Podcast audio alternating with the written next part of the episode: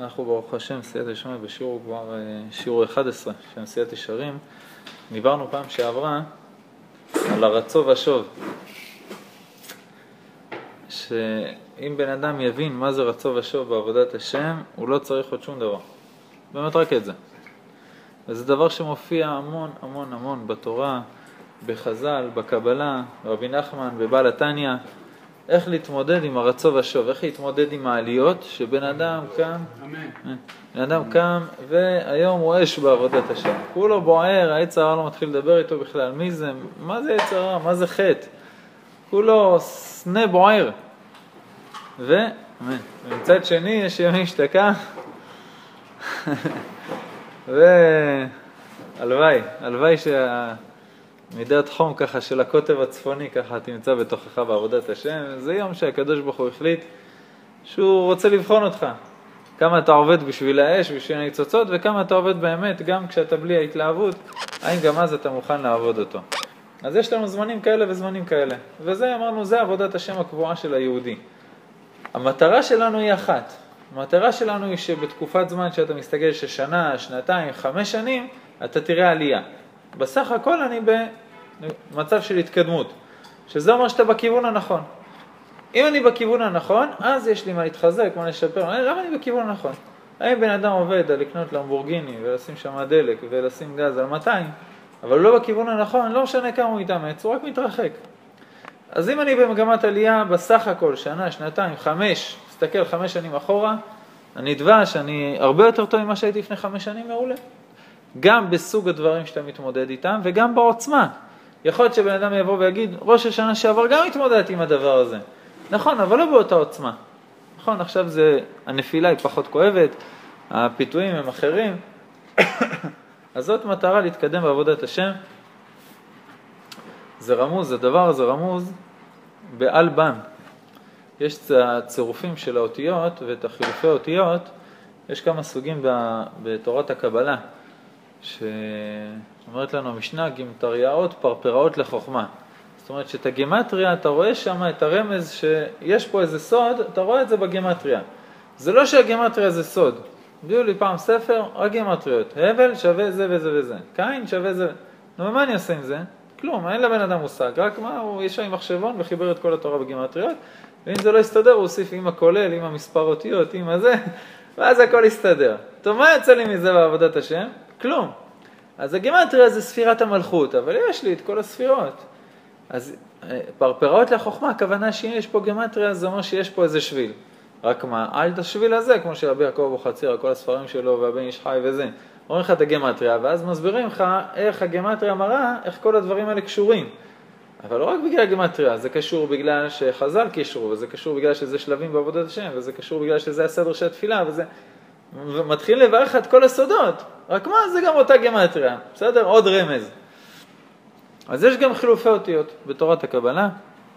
החילוף אותיות הכי מוכר שתמיד אה, היינו עושים בכיתה, בדיחות של דתיים, אדבש. כותב איזה פתק באדבש, שולח לחבר, אם זה נופל על המורה, הוא לא מבין מה אתה רוצה. הוא יצטרך לתפוס את הפתק.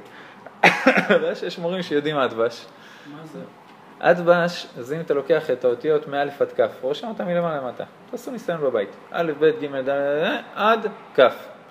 ואז אתה עובר ליד הכ', רושם ל', ומתחיל לעלות למעלה. ל', מ', נ', עד ת'. יוצא שעות א' ות' אחת ליד השנייה. ב' וש', גר, דק, הץ, ואז את האות א' היא מתחלפת בת' ות' באלף. ב' בש', את, בש. ג' ברש וכולי. ואז נגיד אתה רוצה לרשום חייה, אז במקום אחר אתה רושם סמך, במקום הי"מ, עוד י"מ, במקום א' ת'. אז הבן אדם לא מבין מה אתה רוצה מהחיים שלו, אבל אתה אומר לו, אחי, כל הפתקים האלה שאני שולח לך, הודעות אס.אם.אס, הכל, לא צריך הצפנה, לא צריך את הפנטגון שינסה לפענח את הוואטסאפ, זה באטבש, בסדר? אז יש לך את המפתח, את הקוד, יש לך את האניגמה שתפצח את זה, ואחרי עכשיו תתחיל לכתוב חופשי. אז אטבש זה הכי מפורסם. אבל יש עוד מלא חילופי אותיות, בשערי הוראה, ש, שבפירוש של אבא, אז הוא שם שם ככה את כל הסוגים, רשימה. הפרדס רימונים למשל מראה איך האותיות של ספר בראשית, האותיות הראשונות, עם כל החילופי אותיות מגיעות להיות האותיות הראשונות של אז ישיר, שזה השם מ"ב. ולוקחים פה את האותיות, פה את הניקוד, והוא מראה דברים מאוד נפלאים. בכל אופן, הצירופי אותיות האלה, אז אחד מהם זה אלבם, שא' מתחלף בל', ב' במ', ג' בנ', בסדר, לפי הסדר הזה. הסוד של הצירוף אותיות הזה זה הרצו ושוב, העליות וההתרסקויות. למה? בן אדם עכשיו נמצא באלף. לא קם בבוקר, או אחרי חודש של עבודת השם, או אחרי ראש השנה ויום כיפור וסוכות, שהוא כולו עף, אז הוא מגיע עד ללמד. מה קורה אחרי העלייה? התרסקות. אמרנו, זה, זה עבודת השם, ככה. בסדר? הייתה איזה בלונדינית אחת שבאה למוסף, אומרת שאף אחד לא יעלה עם אשתו בלונדינית, זה ככה, תחשבו שזה ערבי, לא משנה מה. אה, באה למוסך, אומרת לו, אה, אני רוצה שתבדוק לי את האוטו. אז הוא אומר, אין בעיה, בוא נציב בחוץ, מדליק את האור, האור עובד? כן. אז הוא שם את הווינקר. אומר לה, הווינקר עובד? אומרת לו, עובד? עכשיו לא עובד. עכשיו עובד, עכשיו לא עובד. הוא אומר לה, ככה הוא עובד. ה-0-1-0-1, הכבוי דלו, זה העבודה שלו. הוא אומר, זה יהודי. העליות וירידות, זה עבודת השם תקינה של יהודי. אז אחרי שהוא עלה מא' לל', הוא נופל. העבודה שלך זה שלא תיפול לאלף, תיפול לבית. מהבית, עכשיו אתה בעלייה, תעלה למם, בסדר? ותיפול לגימל, לגימל לנון. זה הסוד של הצירוף אותיות הזה, אחד מהסודות, שבאמת זה, ככה עבודת השם צריכה להיות. אומר בעל התניא, בצאתי לחינוך קטן, ככה קוראים להתחלה של הספר, בסוד ושורש העבודה, אז יש דף, שהדף הראשון זה החינוך, ילדים, והוא שואל, מה זה חנוך לנער על פי דרכו, גם כי יזקין לא יסור ממנה. אם זה חנוך לנער על פי דרכו של הנער, של הילד, אז זה לא דרך האמת. יש את דרך האמת של חינוך בעבודת השם. אם אתה מחנך את הילד על פי דרך אחרת, כל אחד על פי הדרך שלו, אז זה לא הדרך האמיתית, זה לא הדרך הרצויה. אני מעקם אותה לטובת המידות והאפשרויות בנפש של הילד. אז מה זה גם כי יזקין לא יסור ממנה? אם זה לא הדרך המושלמת, הזזתי אותה בשבילו, בשביל האישיות שלו, אז אני לא רוצה שימשיך ככה עד זקנה ושיבה. אני רוצה שלאט לאט יתיישר לדרך הרצינית. אז הוא אומר, אני לא מבין את הפסוק, מה זה גם כי יסכים לאסור ממנה? אז הוא מביא שם מהלך שלם, נגיד אותו בשתי מילים. ברוך אתה אדוני, אלוהינו, מלך העולם שהכל נהיה בדברו. אמן. אומר, יש את עבודת השם הרגילה. שזה לעלות, לעלות, לעלות בעבודת השם. זה עבודת השם אמיתית, זה עבודת השם של כולם. זה לא הגם כי יזקינו אסורים, זה לא החנוך לנער על פי דרכו. זה כולם צריכים. קום בבוקר, להתפלל, לעבוד את השם, יראה, אהבה, דבקות, שיוויתי. זה דברים שכל היהודים צריכים. מה זה על פי דרכו? מתי שהוא נופל. אומר את העליות, כולם עושים אותו דבר. אבל לאן אתה מתרסק? מה, מה הרשת ביטחון שאתה נותן לילד בקטנות שאיתה עכשיו הוא יעבוד כל החיים של הרשת הזאת, הוא יצנח בזמנים של ההתרסקויות. ואם הילד שלך לא יוצא מהבית, אני לא מדבר על עבודת השם, אני מדבר על הגשמיות הכי פשוטה. אם הילד לא יוצא מהבית, לא משנה בתור בחור, נער, בן 30, חום גבוה, לא, לא, יש שלב שהוא יוצא מהבית, אם הוא לא יוצא עם רשת ביטחון, אז אה, הנפילה הראשונה, זהו, אין לך ילד חס וחלילה. חייבים את הרשת ביטחון הגשמית, יש לך בית תמיד לחזור אליו. קודם כל, לא משנה מה הילד עשה, הבית תמיד חם, פתוח, ואנחנו לא נשפוט אותך על שום דבר ואתה תתקבל באהבה. אם את זה אין לילד, זה אומר שהוא גדל בלי שורשים, זה אומר שהוא גדל בלי בית. ברוך הבא. גם אני איחרתי לזה. אמן. אמרו לי, אחד הכללים הראשונים בלהעביר שיעור או, או דרשה, זה לא להתנצל. תתחיל. אז לא התנצלתי על האיחור. עכשיו אפשר כבר להתנצל, זו לא התחלה. מה זה, מה זה? אין טעויות, לא, לא טועים. כן.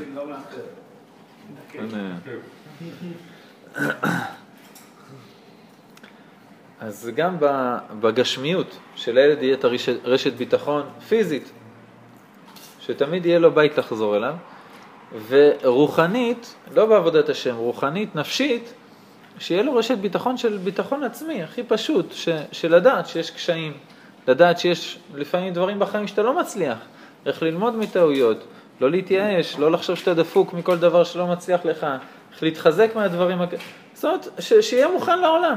אתה מגדל את הילד בתור צמר גפן, לא יודע, בדרך כלל אנשים שהם לא גדלים בישיבה, עם פנימייה, אז הלילה הראשון בלי אמא זה בצבא.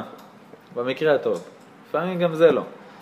ואז פתאום הוא מתרסקים עליו החיים, אין את אימא, אין מי שיכבס לי, אין מי שיכין לי את התיק, אין מי... קשור לי את הנעליים בבוקר. אם, זה, אם אתה דתי בפנימיה, אז בכיתה ט' אתה עובר את המשבר הזה. אבל יש, החיים הם לא, לא בדיוק דבש, החיים זה לא... הבן שלי, יהודה, בכיתה א', הגיע לכיתה א', חזר ביום הראשון עם טראומה, אתה רואה את העיניים שלו ככה. בגן, שעת ריכוז, חול, שעת ריכוז, משחקים, שעת ריכוז, יצירה, שעת ריכוז, סיפור. מגיע לתלמוד תורה, מ-8 עד 4, רק לומד, לומד, לומד, חזר ככה, לא, לא מסוגל לזוז, בהלם תרבות. אז אחרי כמה שבועות כאלה שהוא לאט להיות, כאילו, קלט שהחיים זה לא גן משחקים, אז, אה, אז בתיה, הבת השנייה חוזרת מהגן חובה, שגם זה, זה כבר, זה קפיצת דרגה מגן שלוש, ואז אשתי שומעת אותם יושבים בחדר מדברים, אומר לה, בתיה, איך בגן? אז היא אומרת לו, לא, לא יודעת, אני לא מסתדרת. אז הוא יושב מולו, אומר לה, נכון, החיים קשים, נכון? עם נימה של בן 90. נכון, באמת, החיים קשים. ילד שגדל בתוך צמר גפן, אז את הבור הוא יחטוף הרבה הרבה יותר כואב מאשר ילד שאתה מלמד אותו להסתדר. נותן לו קצת תרגילים, נותן לו בעיות, נותן לו קשיים, שילמד להסתדר לבד. הרב קוק כותב על חינוך, שילד שעכשיו אתה מלמד אותו, כמה שהלימוד יהיה יותר קשה, לא שלא יהיה חווייתי, שיהיה חווייתי כמה שאתה רוצה, אבל שיהיה קשה, שיצטרך להתאמץ לפתור את הבעיה, כמה שיהיה יותר קשה, ככה זה יותר פנימי, יותר עמוק ויותר יתפתח מזה. כמה שיותר שתאכיל אותו בכפית של כסף, ככה זה גם רדוד שהתחיל וככה הוא גם גודל. היום מאמינים בזה שתן לילד כמה שיותר קל. תלמד כמה שיותר קל, אני יודע, אני מלמד את כיתה א' כמה שעות ביום, וכל הספרים, כל החובות, כל היצירות, כל הסרטונים וזה, אתם גדלתם עם מקרן בכיתה ולוח חכם ו... איפה? מי חלם שיהיה לך מקרן בכיתה? פעם בחצי שנה אני חושב מביאים מישהו עם השקופיות האלה שצריך להחליף, כל פעם לשים שקופית חדשה, וזה לא היה עובד, והסרט היה נקרע, העיגולים האלה. היום המורה בא, מחבר את הלפטופ, יש להם ה... את השיעור מוקרן על הלוח, בסרטים, במצגות. דבש. אז זה, זה אומר שההורים צריכים יותר להתאמץ, באמת, לאתגר את הילד ולהוציא אותו מהניוון. נכון, נכון. יכול להיות שאין ברירה, שאין ברירה אחרת. וזה רק אומר שהחינוך הוא יותר בעייתי. אח שלי מגיע למכולת פעם אחת בירושלים, היה גר שם לפני כמה שנים, הוא רואה את הבת של החבר שלו, ילדה בכיתה א'-ב', מגיעה למכולת, אני לא יודע אם הסיפור הזה חינוכי, אבל זה סיפור אמיתי. מגיעה למכולת, לוקחת כמה דברים, טבעות בצל, לא זוכר מה, מגיעה לקופה, עומדת בתור, אחת לפניו. אה, שלום, מה שלומך, הכל בסדר, יופי. מעבירה את האשראי, הוא אומר לה, ילדה, האשראי לא, לא מתקבל. אז היא לא יודעת מה לעשות. אז אח שלי אומר לה, בואי, תעבירי את האשראי שלי, מה זה, 20 שקל? תעבירי. טוב, וככה הולכת הביתה. אחרי כמה ימים הוא פוגש את חבר שלו, הוא אומר לו, פגשתי את הבת שלך במכולת. הוא אומר לו, אתה, אתה עשית את זה? הוא אומר לו, כן. הוא אומר לו, הרסת לי הכל. הוא אומר לו, מה אתה רוצה? הוא אומר, אני שלחתי אותה בכוונה עם כרטיס אשראי ישן, רציתי לראות איך היא תתמודד. לא צריך את הטבעות בצל האלה, אבל לראות. נראה לי שהוא קצת נסחף. בכל אופן, זה, זה קצת התביישה נראה לי וזה. הוא אומר לו, מה עזרת לה? רציתי לראות מה היא תעשה. אח שלי היינו שולחים אותו כשהיינו, כשהיינו קטנים בקרני שומרון, אמא שלי הייתה שולחת אותו למכולת. נותנת לו עשר שקל, עולה, תביא לחם וחלב. הוא היה חוזר עם העשר שקל ועם הלחם והחלב.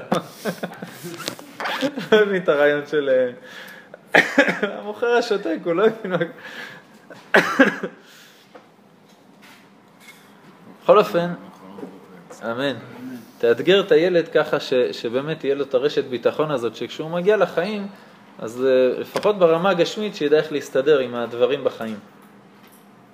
ברמה הרוחנית, אומר בעל התניא, זה החנוך לנער על פי דרכו. כשאתה רואה את הילד הזה, תקלוט את האישיות שלו. איך יש משפט בגמרא, לא כל האצבעות שוות. זאת אומרת, האגודל היא לא כמו האצבע. שלא לדבר על שני הילדים שלך, שהם בטח ובטח שלא שווים, וכל אחד שיש לו יותר מילד אחד רואה את זה. זה שתי עולמות שונים לחלוטין. הילד הזה והילד הזה, כל אחד יש לו את הרשת נפילה האחרת שלו. אז הוא תחנך אותו לפי המידות שלו. יש לי ילד שהוא, אתה מעליב אותו, מבחינתו הלך היום, זהו, נגמר היום. אם הוא נעלב ממך, הלכו לו החיים, יום שחור לגמרי, זהו, שם איקס על אורך שנה. וילדה אחרת תעליב אותה, רק צורך אותה בחזרה, ולא עובר לה ככה ליד האוזן. כל אחד יש לו את הנפילות שלו, את העוצמות שלו, את האישיות שלו.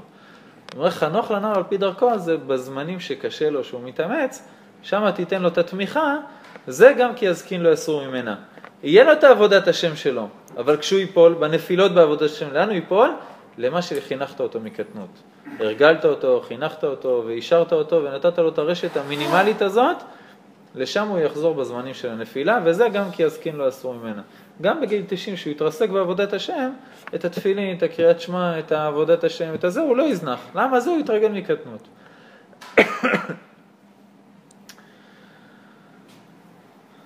איך הגענו לזה? אמן. אה, רצו ושוב. טוב, אז כל זה היה הקדמה על מה שהיה שיעור שעבר. ברצו ושוב. בסדר? השיעור הזה הגענו, אני לא יודע איפה זה אצלכם בספרים.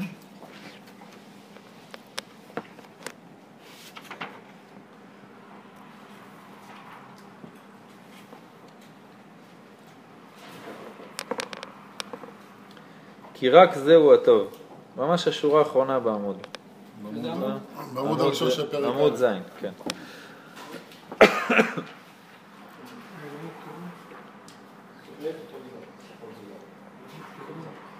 תודה רבה, עוד מעט אנחנו הופכים דף, זה יפה.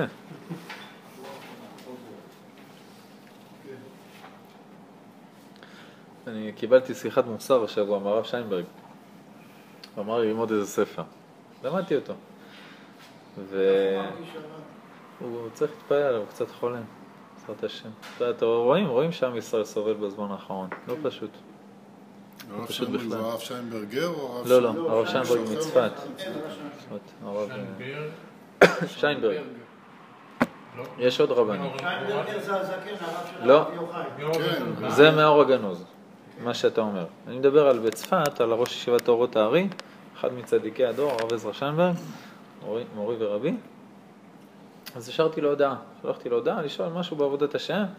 אז הוא אמר לי לפני שנה, שנתיים בערך, בפורים, תלמד את הספר הזה. עכשיו, אה, שבוע שעבר הייתה עוד איזה בעיה, שלחתי לו הודעה. אז הוא כותב, תלמד את הספר הזה, אז עם סימן קריאה, למעשה. גם תעשה מה שכתוב. גם אז זה- כשהיינו ברמח"ל הוא אמר את זה. נכון, נכון. אז זה מסילת ישרים, זאת אומרת, מסילת ישרים אתה יכול לקרוא, אבל היא לא לקרוא. אני קראתי את זה ככה לגמור, לשאוב כמה שיותר מהספר, לא, תחזור עוד פעם למעשה. זאת אומרת, אתה רואה שורה, מה אני יכול להתנהג. טוב, זה צריך ללמוד לאט לאט. הוא אומר לך, מסילת ישרים, רבנו הרמח"ל, כי רק זהו הטוב. זאת אומרת, הדבקות בהשם, השיביתי השם נגדי תמיד. כמה שיותר אתה מתקרב לקדוש ברוך הוא, כמה שיותר תזכך את הגופניות שלך, ככה שלמעלה תוכל להידבק יותר בהשם יתברך, רק זהו הטוב. וכל זולת זה שיחשבו בני האדם לטוב, אינו אלא הבל ושב נטעה. האמת שהרמח"ל עושה לנו פה הנחה. הוא אומר לך, מה שאתה חושב לטוב זה הבל ושב ניתאי. האמת, כותב בעל התניא, כל מה שאתה חושב זה הבל ושב ניתאי. לא רק מה שאתה חושב שמשהו טוב, כן, העוגת קצפת הזאת.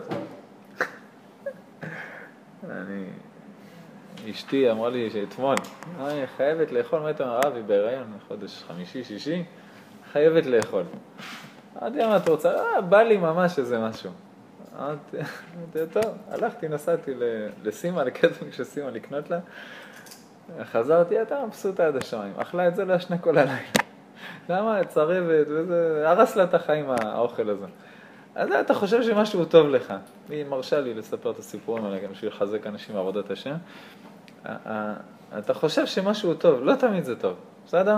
אומר לך הרמח"ל, אף פעם זה לא יהיה טוב. אם זה משהו גשמי, הבל ושב נטעה, יכול שיעשה לך תענוג. טוב, זה לא יהיה. למה? כל דבר שתשקע יותר בחומריות, בטובות החומריות, מרחיק אותך מהשם, אז בטח או בטח שטוב זה לא. אבל בעל התניא אומר עוד יותר מזה, לא רק מה שאתה חושב שטוב. הוא אומר, כל מה שאתה חושב שקיים בעולם, זה הבל ושב ניתן. כן? אה, משה רבנו אומר, אה, כמובן מהקדוש ברוך הוא, אה, אין עוד מלבדו, בסדר? לא בשמיים מעל ולא בארץ מתחת וכולי, והשבות על לבביך וידעת היום כי השם הוא האלוקים, השמיים מעל והארץ מתחת, אין עוד. יודע? מה זה אין עוד? היינו חושבים שאין עוד אלוקים. שואל אותך בעל התניא בסוד השורש האמונה, אין עוד אלוקים זה מצווה אחרת ועבודה זרה. למה הוא חוזר על זה? וגם למה הוא כותב מעל או בארץ מתחת? כאילו היינו חושבים שיש עוד אלוקים מתחת למים או מעל השמיים. אבל זה כבר אני מצווה בעבודה זרה, לא יהיו לך אלוקים אחרים על פניי וכולי. ארור עושה מסכה בסתרו של עולם, מה, מה אתה רוצה ממני עכשיו? הוא אומר אין עוד, זה אין עוד שום דבר אחר בעולם חוץ מהשם יתברך. לא שאין עוד אלוקים. לא בשמיים מעל ולא בארץ מתחת, שזה הגשמיות, העולם. אני רואה פה סטנדר, אני חושב שיש פה סטנדר. אומר לך בעל תניא, לא. יש פה אלוקות נקודה.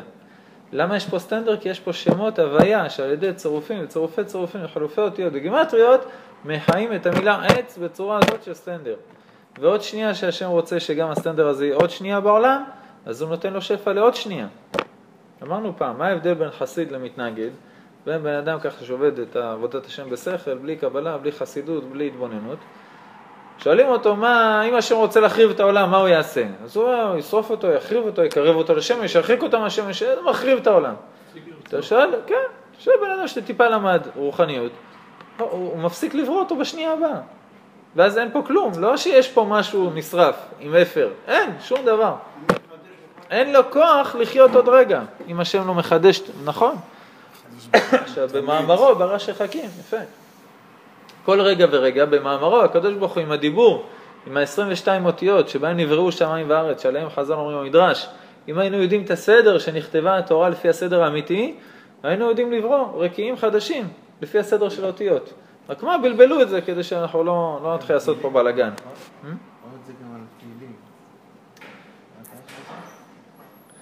ואומר לך בעל התניא, אז אתה רואה פה עולם, שמיים, דברים, אתה רואה פה בן אדם שמדבר איתך.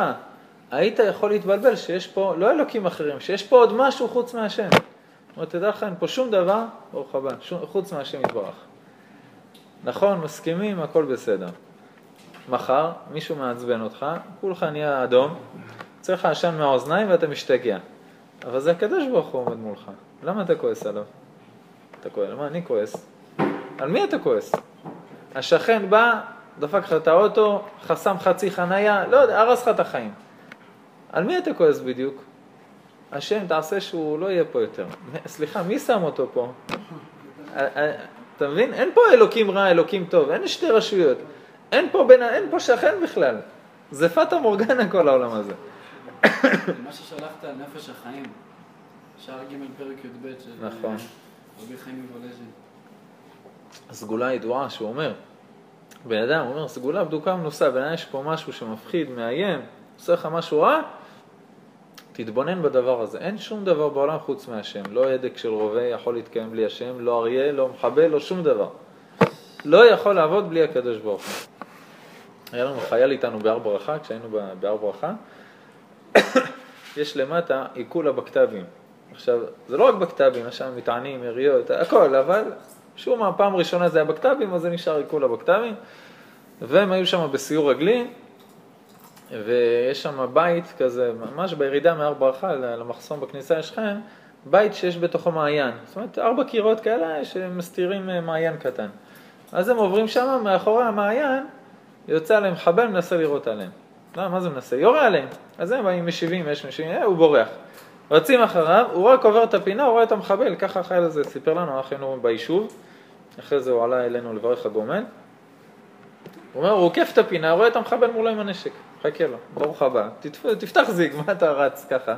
בסדר, חכה לו עם הנשק, מחבל בא יורה, מעצור. אז הוא בא לראות גם, גם מעצור, גם לא ניקה את הנשק יותר מדי. והם ממשיכים לרוץ. הוא רץ, עוקף על זה, הוא זורק עליו רימון. הרימון נוחת לו מול הזה, לא יתפוצץ. ואז שם איזה מטען, גם זה. קיצר, שרשרת של דברים, אומר הבן אדם, זה שאני פה, אין, אין, אין לי שום הסבר טבעי לזה שאני פה, אומר הגומל. בן אדם שלא יודע מה זה הגומל, אבל הוא בא לספר, אמרנו לו, תשמע, יש היום קריאה בתורה, בוא נעלה לתורה דבריך גומל. אתה רואה שרשרת של דברים שהקדוש ברוך הוא, אם הוא רוצה אותך חי, אתה תהיה חי. לא יעזור כמה תשתדל, ואם הוא ירצה שלא, חס וחלילה, גם לא יעזור כמה תשתדל. אין עוד שום דבר אחר שפועל בעולם חוץ מהשם יתברך. הכל זה הבל ושב ניתן. אמנם לשיזכה האדם לטובה הזאת, להידבק בהשם, ראוי שיעמול ראשונה וישתדל בהגיעו לקנותה. קודם כל אתה צריך לעבוד, וזה למדנו בהתחלה של הדרך השם בספר הקודם, שהקדוש ברוך הוא שם אותך בעולם הזה בשביל שכשתגיע למעלה לקבל את השכר, אתה לא תקבל את השכר בבושה, בתור של לחם חסד, כי זה לא נעים. בן אדם בא ברחוב ואומר לך, קח צדקה, 100 שקל. זה מעליב. גם אם בן אדם, גם אם הקדוש ברוך הוא יבוא למעלה וייתן לך שכר בחינם, זה טוב, טובה של הקדוש ברוך הוא היא טובה מעולה, אבל השם רוצה לתת את הטוב האמיתי. אז צריך שתתאמץ, ואז אתה תרגיש שזה שלך. זה הטוב האמיתי, שבן אדם מרגיש שהוא עשה את זה. עכשיו, מה זה הוא עשה את זה? הקדוש ברוך הוא מחיה אותך, סידר לך את כל החיים, מזמין לך את כל האופציות שמגיעות אליך כל יום, נתן לך את הכוח לעשות את המצווה. עושה הכל, אתה רק בא ולוחץ את האינטר, זהו. על זה כבר מגיע לך את כל העולמות. אז נכון שהקדוש ברוך הוא נותן הרבה יותר שכר בצורה לא פרופורציונלית למה שעשית, אבל אני מרגיש שזה מגיע לי. הילד שלך, אתה רוצה שבחופש יקבל כסף, אבל אתה רוצה שיתחנך, באמת שיהיה לו את הרשת ביטחון הזאת לחיים. אז אתה לא נותן לו כל יום 100 שקל או כל חודש 100 שקל, אתה מסדר שחבר שלך יעסיק אותו, שחבר שלך לא רוצה עובד, ואין לו כסף לתת לו עובד. אתה אומר לחבר, אני אשלם לך את המשכורת שאתה משלם לו. הוא עובד ומתחנך ומקבל כסף, אבל מה, הוא מקבל כסף כשלא צריך אותו בכלל. יכול להיות שאת העבודה לפעמים הוא הורס יותר ממה שהוא מתקן, אבל ככה אבא שלך סידר שאתה תרוויח כסף. אני כשלמדתי את זה ברמח"ל, פתאום התחלתי לשחזר אחורה את החיים, התחלתי להבין כל מיני עבודות בחופש הגדול מאיפה הם הגיעו, ולמה המעסיק לא בעט אותי אחרי כמה דקות. אז זה, זה, זה מה שהקדוש ברוך הוא עושה, מפברק לך עבודה, עושה לך עולם דמיוני, עושה לך בחירה דמיונית, כאילו יש פה רע וכאילו יש לו טוב וכאילו חס וחלילה תהרוס משהו, ואומר לך, בחרת בטוב, למה שאני יכול לתת לך שכר? בסדר? אבל זה המטרה של העולם, זה לא שהשם צריך את העבודה שלך, אם חטאת מה תפעל בו, ואם צדקת מה תיתן לו, הוא לא צריך אותך. ההוכחה הכי גדולה שהוא לא צריך אותך זה שהוא אלוקים. אלוקים לא יכול להיות חסר או תלוי במישהו אחר, אז הוא כבר לא אלוקים. שהרמב"ם כותב, איך זה יכול להיות, כאילו, מה ההוכחה שאין שתי אלוקים? שהוא חייב להיות אחד, כמו שאנחנו, היה לנו על הפרוכת, עד ששמו ככה את הפרוכת של הימים נוראים, שהקדוש ברוך הוא אחד. כי אם יש עוד אחד, אם יש עוד אחד, זאת אומרת שהקדוש ברוך הוא, הוא לא לגמרי מאה אחוז, הוא תלוי גם בשני, כי הרי גם הוא אלוקים, גם הוא קובע. יכול להיות שהוא אלוקים קטן שקובע על 1 אחוז, אבל זה אומר שהוא רק 99 אחוז, בסדר? אז זה הכל אינו אלא שם ניתן, רק הקדוש ברוך הוא שנתן לך את העבודה הזאת, ואתה צריך פה בעולם הזה להשתדל ולעמול, לקנות ולזכות לשכר הנצחי. דהיינו שישתדל להידבק בו יתברך בכוח מעשים שתולדתם זה העניין והם הם המצוות. ההשתדלות שלנו פה בעולם זה להידבק בו יתברך. חז"ל אומרים, איך אתה יכול להידבק בהשם? הרי הוא אש אוכלה. אש, איך אתה יכול, איך אתה יכול לקיים את הדבקות בהשם, אלא להידבק במידותיו, עבודת המידות, וכמו שכותב הזוהר הקדוש, לעשות 613 עצות של הידבקות בהשם, שזה תרי"ג עטין, קורא להם הזוהר הקדוש, לא תרי"ג מצוות שאני מצווה, אלא תרי"ג עצות, תרי"ג טיפים. גם אם אני לא רוצה, אני חייב לעשות אותם, אבל שתדע לך שזה לא קטעים של חובה, אלא קטעים של טיפ. אתה רוצה להידבק בהשם, אז הקדוש ברוך הוא נותן לך את מצווה ציצית, כי על ידה אתה תידבק בהשם. נותן לך תפילין, כי זה יקרב אותך להשם. ונותן לך בעצם את כל המדרגות והטיפים שתגיע בסוף למה שהשם ייעד לך להגיע. אז זה באמת כל מצווה שהאדם מרוויח, שהוא מצליח לעשות אותה, מצליח לקנות אותה, הרוויח עוד דרך להתקרב לקדוש ברוך הוא. גם אם הוא לא רוצה טיפים להתקרב להשם, זה עדיין חובה. אבל לדעת שהחובה הזאת היא בשבילנו, היא לא בשביל הקדוש ברוך הוא. ברוך שמו. אמן. כותב את זה הרמח"ל בדרך השם ביותר פירוש, אני קורא אצלי, אין את זה אצלכם. מעומק עצת חוכמתו היה לסדר הדבר באופן, שאף בהיות האדם שקוע בחומר בהכרח. זאת אומרת, אני מוכרח להיות שקוע בחומר מעצם העובדה שאני חייב לאכול, לשתות, לישון ועוד כל מיני דברים. אני חייב להיות שקוע בחומר. אני לא יכול להיות נזיר, לבטל את החומר של העולם ולעסוק רק באלוקות. למה? א', אני אמות, ב', זה לא המטרה. המטרה היא דרך, המטרה היא לקדש את החומר, לא לבטל אותו ולהרוג אותו. אז דרך החומר יוכל מתוך החומר עצמו והעסק הגופני להשיג את השלמות וההתעלות אל הזוך ואל המעלה. ואדרבה, השפלתו תהיה הגבהתו. דווקא דרך החומר אתה יכול להגיע למעלה, כמו שלמדנו פה פעם בסעודה שלישית, דווקא דרך זה שאתה יורד פה לעולם, עם היצר הרע, ועם הפיתויים, ועם הניסיונות, ופה עובד השם, אתה יכול להגיע לגבעי מרומים. לכן חז"ל אומרים, יפה שעה אחת של תשובה, מעשים טובים פה בעולם הזה, יותר מכל חיי העולם הבא. למה? הרי כל התענוגות של העולם הזה לא שווים שנייה אחת של תענוג בעולם הבא, אז למה אתה אומר לי את זה?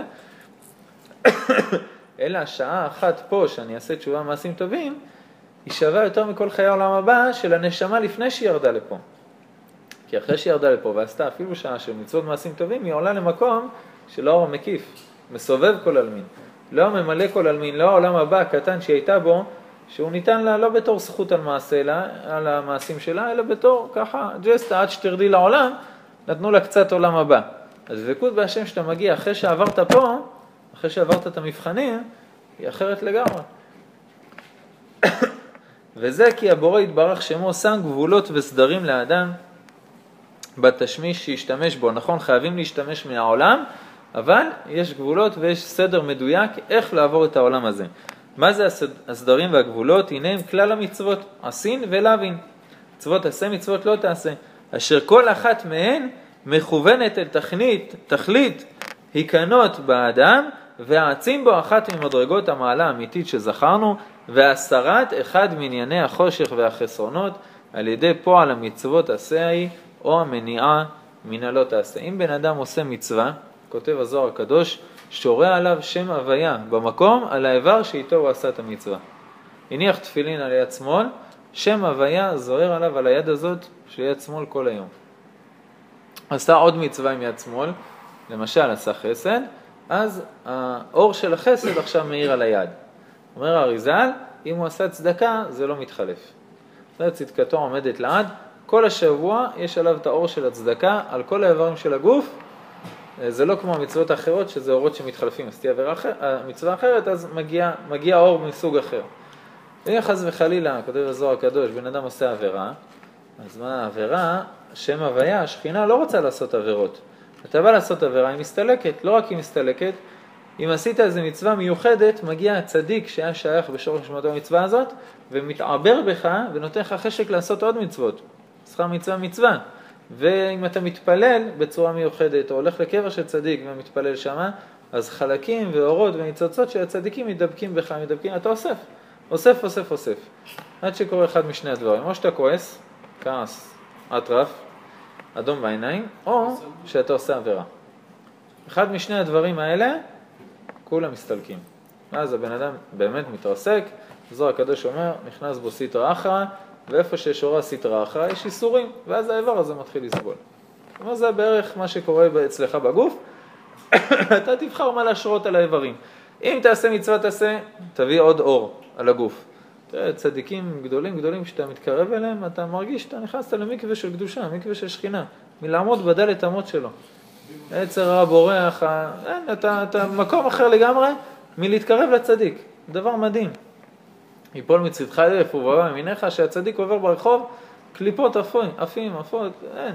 כמו שכתוב על יעקב אבינו, כן, שיצא מבאר שבע, ואלה חרנה, פנה עודה, פנה זיווה, פנה הדרה, כל העיר מתרסק מבחינה רוחנית, אחרי שהצדיק הלך. אז uh, ברגע שהשכינה שורה לאיבר הזה, אתה במקום אחר לגמרי. וזה הקדוש ברוך הוא נתן לנו, באמת, נתן לנו מתנה, לא שבע טיפים, מנוע של שבע סיסי, שהשבע מצוות בני נוח של הגויים, אלא ממש 613 כוחות סוס של לעבוד את הקדוש ברוך הוא. והחוכמה העליונה שיודעת את כל זה לאמיתו ויודעת את כל ענייני הברואים כולם ושימושיהם כמו שבראתם באמת, השקיפה על הכל וכללה כל המצטרך במצוות שציוונו בתורתו. כמו שכתוב, ויצוונו השם לעשות את כל החוקים וכולי, לטוב לנו לכל הימים. זו הסיבה היחידה לעשות לך טוב, הטוב האמיתי והנצחי. אם יש מצווה שהיא לא שייכת, למשל הדור שלנו עכשיו בא לתקן משהו אחר, לא המצווה הזאת, אז הקדוש ברוך הוא דואג שאתה לא תהיה מחויב במצווה הזאת. מתוך 613 מצוות, היום אנחנו מחויבים, זאת אומרת יש לנו אפשרות לעשות אחרי שמורידים את כל המצוות של הדיינים. יש מלא מצוות שרק מי שדיין יכול לעשות אותן.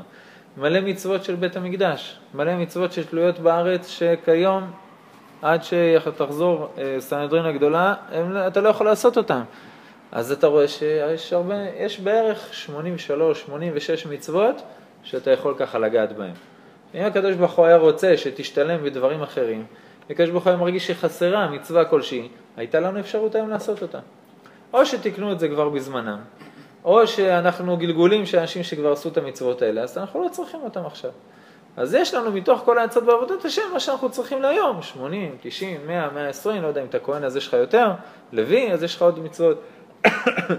אבל אה, אה, מצוות, למשל פדיון הבן, לא כל בן אדם זוכה.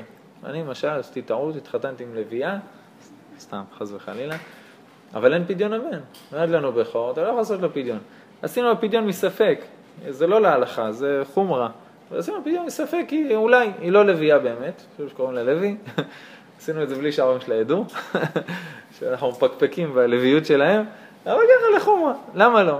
זה פדיון בגיל אה, חמש, נראה לי עשינו ליהודה.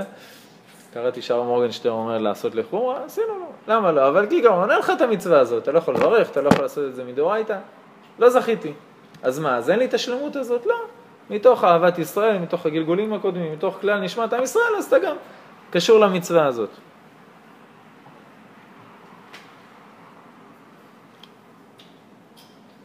אומר הרמח"ל בדעת תבונות ביותר פירוט, לא רק שזה טוב לך לעשות את המצווה, למצוות יש עוד תכלית.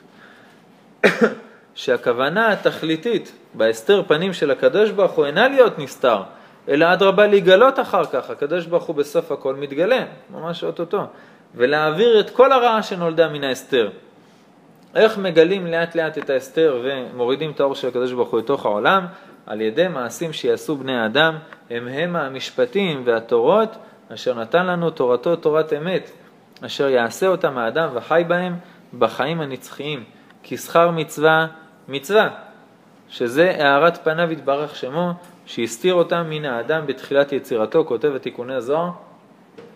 מצווה, מכירים אדבש? דיברנו על זה? מה זה מ' צדיק באדבש? מ' זה י', נכון? כ' זה ל', אז מ' זה י', אז מ' זה י', צדיק זה ה', בסדר? יוצא שמ' צדיק זה י' וה' באדבש. אז מה זה מצווה? זה י' וה' באדבש, שזה החלק הנסתר, החלק העליון, בגלל זה זה באדבש, ו' כ', מצווה, ו' כ'. בעצם בן אדם עושה מצווה, שורה עליו שם הוויה. זה מה שהוא מקבל. ברגע שיהודי עושה מצווה, שורה שם הוויה יותר על כל העולם. יש יותר גילוי פנים, ההסתר יותר בורח. אז הוא אומר, חוץ ממה שזה עוזר לך המצווה, אתה עוזר לכל העולם, אתה מגביר את הכוח של השכינה בעולם. אתה מגרש את ההסתר שהקדוש ברוך הוא טבע בבריאה. למה אני צריך את בעל התניא שגלה לי שהכל פה זה אור אינסוף, וזה לא באמת בני אדם ושולחן ו- וכיסאות? בגלל שיש הסתר. ברגע שאתה עושה מצוות, ברגע שאתה מתקדם יותר בדבקות בהשם, אתה יותר ויותר מגלה עד שהסוף זה והיה השם אחד ושמו אחד בכל העולם. כי הנה על כן לעמל נברא, בהיות העץ הרע שולט בו, ורבה רעתו עליו בכל מיני חסרונות, והריחוק אשר לו מאור החיים, ומעשה המצוות מאירים עליו האור הגנוז, לא פחות ולא יותר. אנחנו צריכים לא לעשות מצווה כי השם ציווה אותנו. כמו שאומר אחד האדמו"רים, גם אם על המצוות היינו מקבלים גיהנום, היינו רוצים לעשות מצוות. אם על עבירה היית מקבל גן עדן והמצווה גיהנום, היינו רוצים לעשות מצוות. למה? כי זה מה שהשם ציווה. אבל עוד יותר, על המצוות אתה מקבל גן עדן. כל מצווה מאיר עליך אור הגנוז. אז לא תרוץ לעשות את זה? כמו ההבדל בין האדמו"ר לחסיד. שהחסיד בא לאדמו"ר, אומר לו, אני אוכל תפוח ואתה אוכל תפוח, מה ההבדל בינינו? הוא אומר לו, אתה רוצה את התפוח כי אתה מתאווה לאכול תפוח. ואז אתה לוקח את התפוח, אבל אתה לא יכול לאכול אותו בלי ברכה. אז אתה מברך ואוכל את התפוח.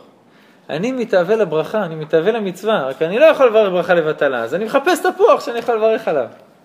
אתה מבין את הגישה? מה זה לשמור מצוות? הפירוש הפשוט זה לקיים, נכון? אבל חז"ל אומרים לנו, מה זה לשמור? על יעקב אבינו כתוב, אביו שמר את הדבר. מה זה שמר? חיכה וציפה. זאת אומרת, לשמור מצוות זה לחכות, לצפות, מתי יש, מתי המצווה הבאה שאני יכול לעשות. זו גישה אחרת לגמרי בחיים. הבבא סאלי, פעם אחת הלכו לחפש אותו, אומרת להם הרבנית, אני לא יודעת איפה הוא, אני רק יודעת שהם הלכו לכיוון הפרדס שם, זה היה ביבנה, כשהבבא סאלי גר ביבנה. אחרי זה הוא ברח משם כי... סיפור שקשור לבעל שם טוב, בהזדמנות. אז הבן אדם הולך לפרדס, הולך, הולך, הולך, פתאום רואה את הבבא סאלי והשמש שלו במערב. ממש מתחת לאיזה עץ שוכבים, שמים על עצמם את העלים ככה. שוב, מה אתם עושים פה? אמרו לו, בוא, בוא, תתכופף. בקיצור, זוחל מגיע אליהם. אמרו לו, הרב, מה אתם עושים? הוא אומר לו, אנחנו מחפשים שילוח הקן. מחפשים, כן, הם ראו איזה קן, מחכים שציפור תחזור. ככה שוכבים, לעשות שילוח הקן. מה זה שילוח הקן? אם יהיה לי יונה במרפסת עם גוזלים, אני אגיד, וואי, עכשיו להעיף אותה, לא נעים לעשות שילוח הקן, מה אני אעשה עם הביצים, זה מצער, זה לא... הוא לא, הוא לא מחכה שהקן, שהציפור תבוא אליו הביתה, להפקיר את המקום הזה ולעשות את המצווה. הוא אומר, הולך לחפש אותה ביער, בפרדס. למה? כי אני רוצה עכשיו את האור של שילוח הקן. אז מה? אז אני אחפש. כן, זה, זה, זה הסתכלות אחרת לגמרי, זה עבודת השם שונה לחלוטין. עכשיו סיימתי שחרית, אכלתי, ברכתי המוציא, ברכתי ברכת המזון, מה עכשיו יהיה לי 6-7 שעות בלי מצווה, תפילת מנחה? המזל שלנו זה שיש לך ציצית עליך כל הזמן, וגם כשאתה הולך למקווה ואתה מוריד את הציצית, דוד המלך אמר, השתבח שמו שלפחות אני מעול, שזה אני לא יכול להוריד, ברוך השם, יש עליי מצווה 24 שעות, ותוסיף את הציצית, תוסיף הליכה בארץ ישראל, אתה... רגע, אני עכשיו הולך לעבודה, אני לא הולך ללמוד תורה. אני הולך לעבודה, אני הולך לקדש את החומר. מי שבונה את הארץ זה מצווה? אשריך, אשריך. אתה, אם היית יודע עד כמה זה מצווה, לא היית חוזר הביתה. לא היית בא לשיעור, היית ממשיך לבנות. המלך עמרי היה חוזר לו גיהנום, זכה לגן עדן רק בגלל כן, כן, כן. הארץ. זה שיעור בפני עצמו, מה זה לבנות את ארץ ישראל.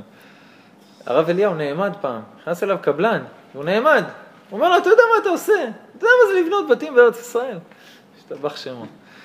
אז, אז מה, עכשיו, כאילו המזל שלנו זה ציצית, אה, פעם היו הולכים תפילין כל היום, אבל אין לנו את זה, אז ציצית, ברית מילה וארץ ישראל. כל ארבע אמות בארץ ישראל, אשריך אתה זוכה במצווה. נו מה עוד?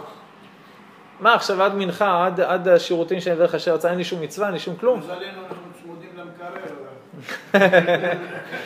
יש בעבודה פינת קפה.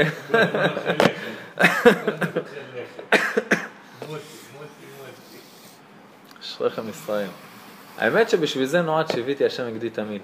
כל שנייה ושנייה יש על הבן אדם שש מצוות תמידיות של יראת השם, של אהבת השם, של שיביתי השם נגדי תמיד, של חשיבה לקדוש ברוך הוא, של מסירות נפש. כל שנייה אתה יכול לדמיין שגם אם עכשיו, אומר רבי אלימלך מז'אנץ, גם אם עכשיו יש פה מדורה ענקית, שמיים אני קופץ, זה בשביל הקדוש ברוך הוא. אתמול היה שיעור נשים.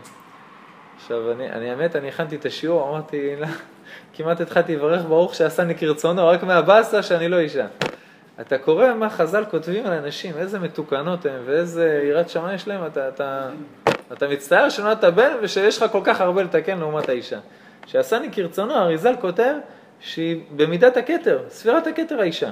זה הרצון האלוקי, שמה השם עשה אותה. זה לא היה לה איזה באסה שעשני כרצונו, מה, זה מה שיש, אני...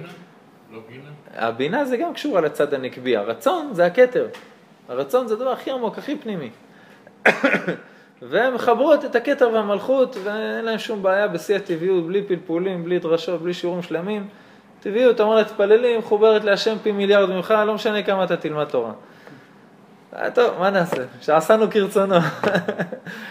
בכל אופן, אנשים בגירוש ספרד, כותב המעריטץ, הרבי ישעיה, רבי יום טוב צהלון, הוא אומר שבגירוש ספרד רוב האנשים שמתו על קידוש השם היו הנשים, והם אלה שגררו את בעליהם למוקד. זאת אומרת, הבעל אומר, לא, עזבי אותי, אני אאנוס. היא אומרת לו, בוא, מושכת אותו לקפוץ לאש. רואות בעיניים, לאש, לאש. שרה שנירר, המנהלת של בית יעקב בשואה, 93 בחורות הם נלכדו שם בקרקוב. בסמינר לא יכלו להתפזר הביתה כשהנאצים הקיפו את העיר, והם התחילו להסביר ל, ל, לבנות כל מיני דברים על קידוש השם, מסרות הנפש, סיפורים, התחילו כמה ימים שלדבר איתם, שהתחילו להבין מה הכיוון. שמעו כבר על הנאצים, מה הם עושים. יום אחד נכנס אה, המפקד של יימח שמה וזכרה, אומר למנהלת, מחר בערב שכל הבנות שלך, כמה יש לך? 93 בנות, שכולם יהיו לבושות, רחוצות, שמאלות יפות, אני מביא לפה 93 חיילים. את זה היא לא דמיינה אפילו בחלומות השחורים שלה. אמרה לו, אין בעיה, למחרת בערב כל הבנות רחוצות, כאילו ליל שבת, בגדים הכי יפים, תוקתקות, חבל הזמן, וכל אחת עם כדור של רעל בכיס. מה? כדור של רעל, של ציאנית בכיס. והיא אמרה להם, בנות, ברגע שהחיילים נכנסים, אנחנו כולנו אומרות שמע ישראל ובולעות את זה. זה אנחנו לא מוכנות. תראה מה זה בנות, בלי פלפולים, בלי כן, לא, מה זה, מה הוא יעשה לי? הרי לפי הגמרא, אסתר קרקע עולם, היא לא עברה עבירה עם אחשוורוש. היא לא עשתה כלום, היא רק שכבה ולא זזה. אה, לא חסר פלפולים בשביל לא למסור את הנפש, לא רואות בעיניים, לא פלפולים כלום, יש פה עכשיו בעיה בצניעות, אני מתה, שבת שלום. היה את ארבעת גאוני עולם, ארבעת הגאונים, שארבעת השבויים קוראים להם, רבנו חננאל, רבנו חושיאל, רבי יאי גאון ועוד איזה מישהו, הבן שלו רבי משה, ארבעתם היו בספינה בדרך לאיזה אירוע של חתונה, ש... והקדוש ברוך הוא סיבב ששודדים לכידו אותם באמצע הים שודדי ים, ומכרו אותם בארבע מקומות שונים, אחד במצרים, אחד בלוב, אחד בספרד, אחד בזה, וככה הם פיזרו את התורה בכל, ה... בכל אגן הים התיכון. זה היה באמת השגחה של הקדוש ברוך הוא. אבל באירוע עצמו מספר רבי משה, אחד מהגאונים, הוא מספר שהרב חובל של שודדי ים ראה את אשתו, אשתו של רבי משה. והוא אמר לשודדים, אמר להם, אותה שימו אצלי בחדר בספינה. כשהיא ראתה את המבטים, היא פונה לבעלה, היא אומרת לו, אני יכולה לקפוץ לים, או שזה התאבדות. זה פסק הלכה. תראה, עכשיו הוא צריך לענות לאשתו אם להתאבד או לא. בשואה היו שאלות הרבה יותר קשות, אני לא, לא רוצה לפתוח את זה עכשיו. יש שו"תים שלמים, ש... שאלות בשואה שאתה, הרי להתעלף מהשאלה, לא, ברור שאתה לא יודע גם מה לענות. אז הוא אומר לה, אמר השם, מבשן אשיב אשיב מצולות ים. תדאגי, יש לך חלק גדול בשמיים, אם תעשי דבר כזה, את יכולה, את לא חייבת, אומר לה, אבל את יכולה, זה לא התאבדות. והיא הלכה לגשר, קפצה למים. המלאכים קפצו אחריה, הם לא, לא בא לשחות, והיא אין לה שמץ של מושג בשחייה. בשנייה שהיא קפצה, קפצו אחריה שני מלאכים, לא מוצאים אותה במים, נעלמה.